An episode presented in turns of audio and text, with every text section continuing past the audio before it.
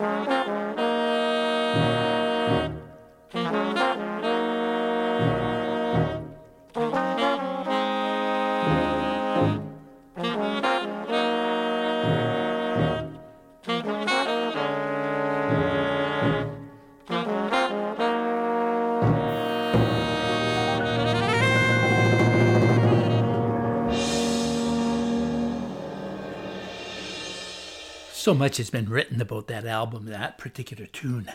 Jazz saxophonist Art Pepper, in talking about the other solos on that album, said, The other cats sound ridiculous, like little children after Trane solos. He was so cruel on Blue Train, he should have let the rest of the band play before him. Now, as spectacular as Coltrane's solo was in that particular tune, I also enjoyed listening to what trumpeter Lee Morgan was doing, where he seemed to be trying to duplicate some of the pyrotechnics that Coltrane was using, although the experts say that it was more of a Dizzy Gillespie or Clifford Jordan imitation, so what do I know? The solo by trombonist Curtis Fuller didn't do much for me. Interestingly, that piano solo by Kenny Drew, which I really liked, was lifted from a later take of that tune and plugged into this one. I don't know how they did it actually, because I'm sure that that later take, which is on the remastered CD, is at a slightly faster tempo. One thing that always leads me to wonder about jazz solos is just how immediate they really are. Or do most jazz players just recycle old solos? In this case, with Coltrane, the answer to the last question is not at all. You can get a sense of this when you listen to two takes from the same tune. Blue Train is a splendid example. Listening to them one after the other, I felt that incredible tension throughout, listening to Coltrane's solo in the original. The solo in the later take was totally different and I thought much less interesting. See what you think. I'll play his solo again from the recording that ended up on the album, then follow it with the one from the alternate take.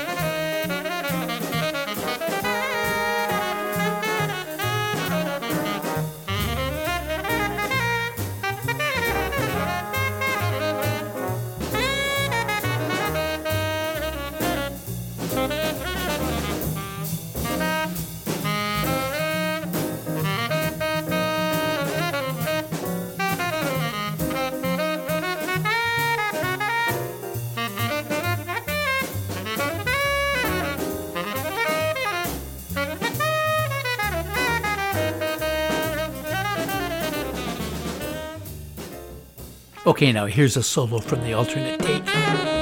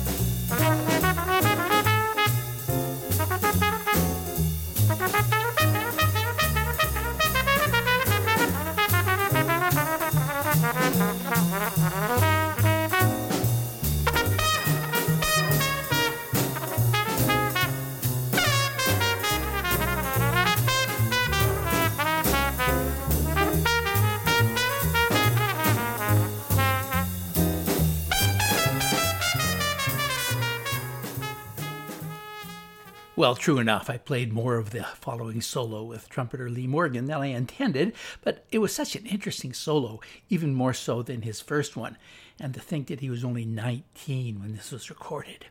As for the Coltrane solos, I thought that solo felt rather lame and uninspired compared to the first one. I don't think this tune would have gone down in history as one of jazz's great recordings if they had used that one. Also, on that album are Paul Chambers on bass and Philly Joe Jones on drums. It may have been that Philly Joe Jones' drumming, so compatible with the playing of Coltrane, partly drew Coltrane to Blue Note Records for that particular record, as Jones had stopped playing for Prestige Records, Coltrane's regular label, a year before Blue Train was made. Okay, just before I move on to the other tracks on this historical album, I want to give you another thing to wonder about. The thought came as I was listening to Curtis Fuller's trombone solo on the alternate version, thinking how much I really liked it, especially compared to the one that I actually disliked on the take that was used, and wondered what Art Pepper would have said had he heard that recording. Remember that Pepper suggested that the other soloists embarrassed themselves compared to Coltrane. Yet, on that alternate take, Coltrane's solo was less inspiring, and Lee Morgan's solo and Curtis Fuller's was much more so, which isn't uncommon, as record companies would usually take the best performance with a feature artist and use that for the official recording. But I think that the alternate take might have evened things out a bit, even if it had ended up not being so successful. But I'm going to play the end of Lee Morgan's trumpet solo in that alternate take, leading into Curtis Fuller's expressive trombone solo.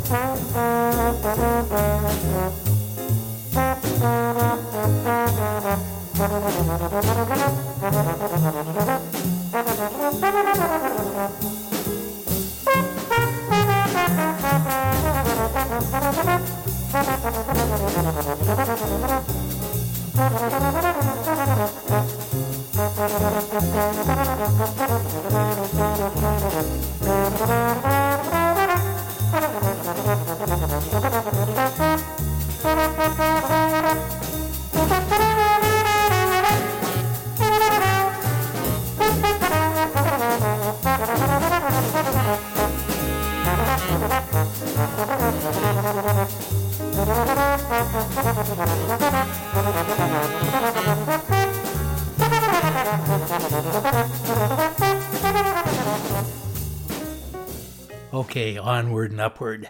That tune, Blue Train, is pretty much a straight blues, which really wasn't Coltrane's forte. He liked his music to be more intricate, which leads us to cut two of Blue Train, also written by John Coltrane. Moment's Notice. A lot of jazz combos love to play this tune, although it's hard to improvise over because of the frequent chord changes. All 12 notes of our Western music scale show up as roots during the first 16 bars. The chords flash by quickly, and it's much more complex than other songs of its day. Let's hear it. And again, great solo work by Coltrane, then trombonist Curtis Fuller, then an inspired solo by Lee Morgan, only 19 years old. Unbelievable. And over those chords, and Paul Chambers' bass solo is bowed rather than plucked and those drum hits by Philly Joe Jones. They really worked to keep the tune moving, working together beautifully with Paul Chambers' bass and the piano riffs of Kenny Drew. Moment's Notice, John Coltrane. From Blue Train by Coltrane here on Discovering Jazz.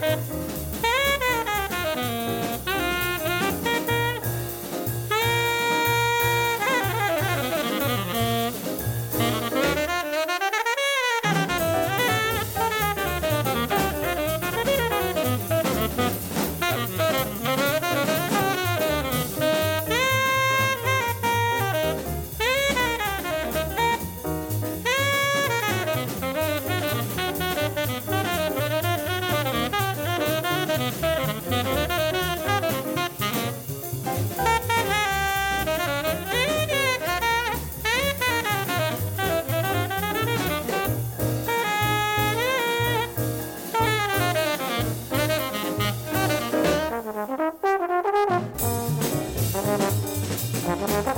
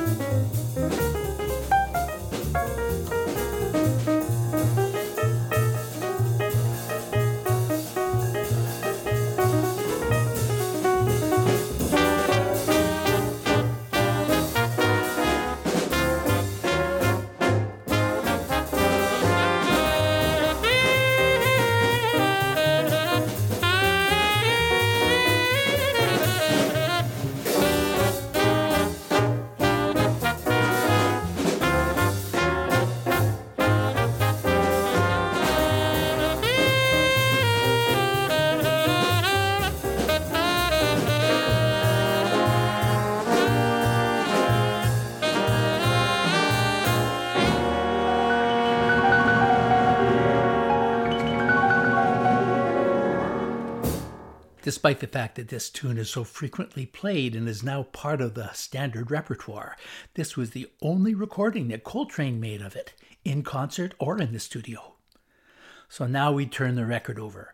Side 2 starts fast and wild, a tune I'm not going to play here out of time considerations, but also because the composition itself is a predictable and often boring blues sequence.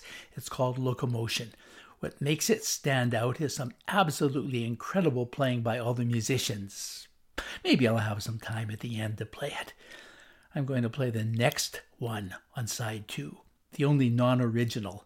It's a Jerome Kern and Johnny Mercer film composition from 1942, originally part of a song and dance routine featuring Rita Hayworth and Fred Astaire. Sometimes it's harder, tone wise, to play a slow song than it is a fast one on tenor sax, but the quality of the sound demonstrates how Coltrane's extreme obsession with practicing his instrument paid off. I'm old fashioned.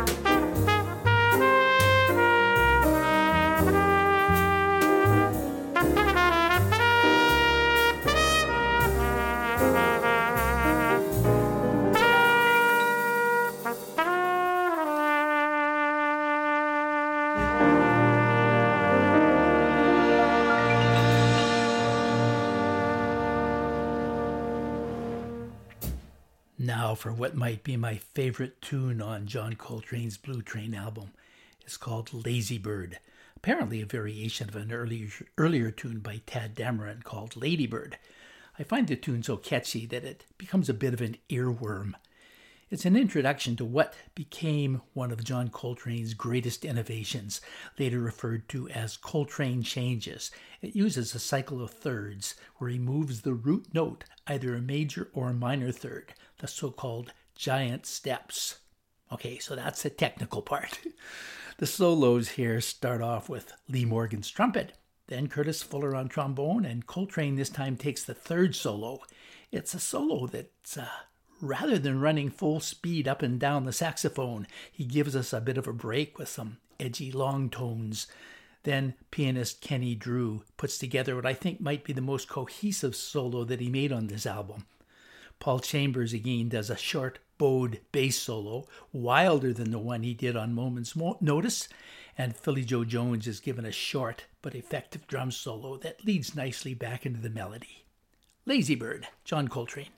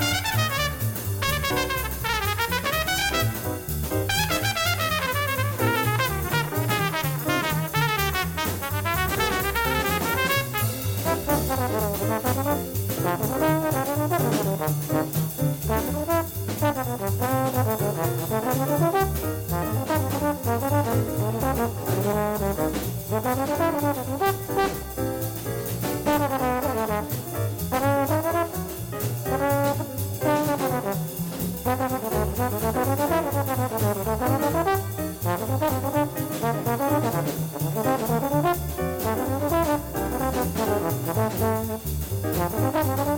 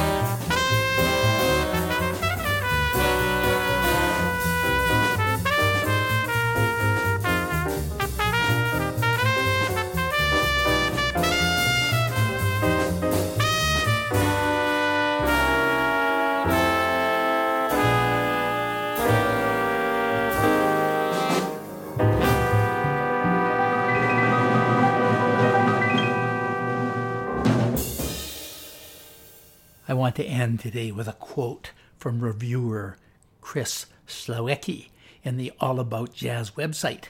Talking about John Coltrane, he says, He just seemed so much better than other musicians at projecting hurt and suffering, majestic rage and frustration, and ultimately ecstasy and liberation. His playing celebrated sound. You've been listening to Discovering Jazz, coming from the studios of Trent Radio in Peterborough, as well as Peterborough Independent Podcasters. I'm Larry Sadman.